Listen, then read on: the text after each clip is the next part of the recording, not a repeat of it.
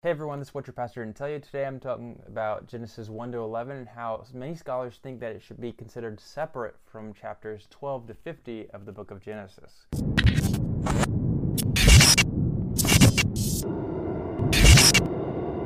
A lot of the content in this video is going to come from Dr. Martin Shields and his website, Shields Up where he uh, writes um, different articles about you know the Old Testament and the Bible. He's an Old Testament lecturer who did his dissertation on Kohelet, Ecclesiastes, but uh, he also did his master's thesis on Genesis, which I will be interviewing on in an upcoming video. The specific article is genre variation between Genesis 1 to 11 and 12 to 50.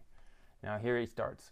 It is reasonably clear that the story of Abraham, Isaac, and Jacob found in Genesis 12 to 50 is presented as a historical narrative, regardless of one thinks about the actual historicity of the story. But what are we to make of Genesis 1 to 11?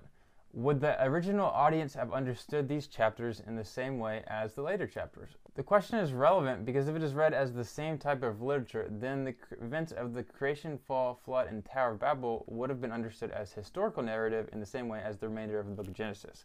However, if the original audience recognized that Genesis 1 to 11 represented a different literary genre from the following chapters, then there are grounds for reading these earlier chapters in another way. They may, for example, function as some sort of prehistory, which should not be treated as precisely historical as the latter accounts. Now, it turns out there's a number of different significant it turns out there are a number of significant differences between Genesis 1 to 11 and 1250, or more precisely between Genesis 2, 4, 11 to 26, 11 26 and Genesis 11, 27, 50 to 26. It's just a lot easier to say Genesis 1 to 11 and 12 to 50 although there's that uh, genealogy at, right after the Tower of Babel story. Genesis is divided into sections headed by clauses introduced by the words Ela Toledoth. These are the generations of.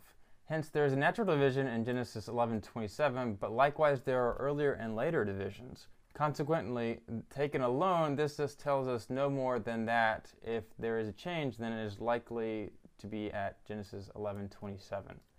So this is so he's basically telling you why there's a break and we choose this one right here. Now, the first reason he gives that we should break these sections up is because Genesis 1 to 11 is dominated by etiological stories mixed with genealogies. So essentially this word means that it is the origination of a specific item or theme or act or whatever. Uh, so we have, and he also notes that the, some of the genealogies are etiological as well.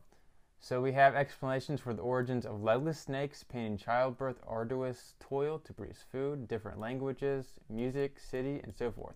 By way of contrast, there's virtually none of this after Genesis 12.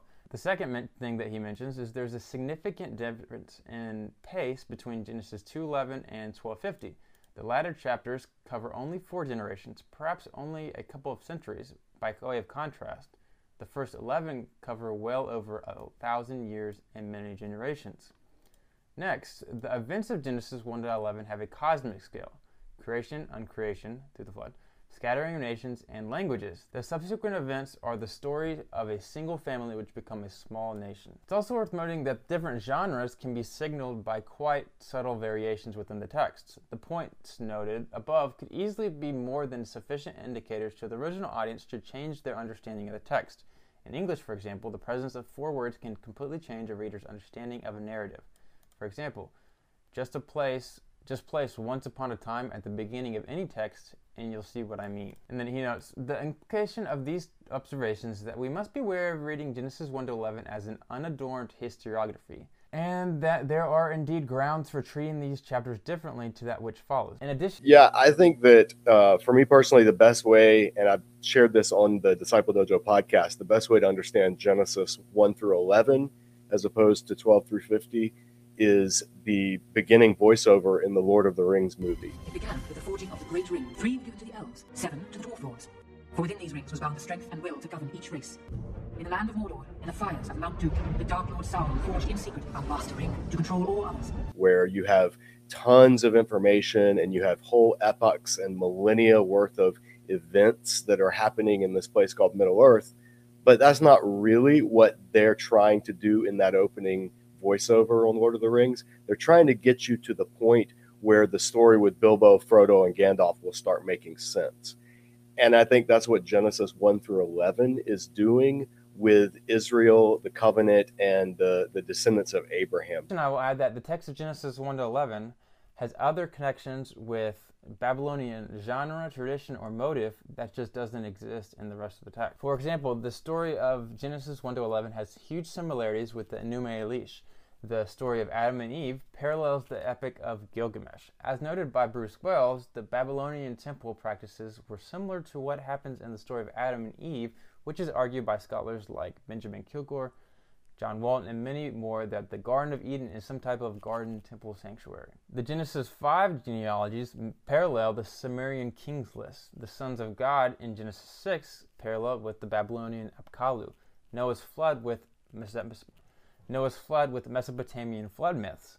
The obvious mention of Nimrod from Babylon in Genesis 10, as well as in Genesis 11, the Tower of Babel, I mean, Babel is literally a English translation for Babylon. Now, in addition, there is a semantic shift. So Genesis 1 to 11 is the story of how the world became corrupt. Then in Genesis 12, the mood completely changes. Abraham is the person who God calls to promise to make his descendants a great nation.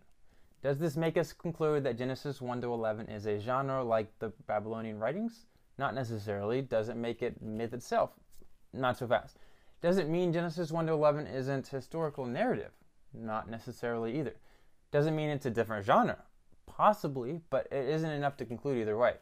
What it does tell us is why scholars often break up these sections. It could also tell us that Genesis 1 to 11 is written by a different author or edited by a different author. It could also tell us that Genesis 1 to 11 is edited or authored by a different writer. And that's it for today. Make sure to like and subscribe as we'll be going over similar topics.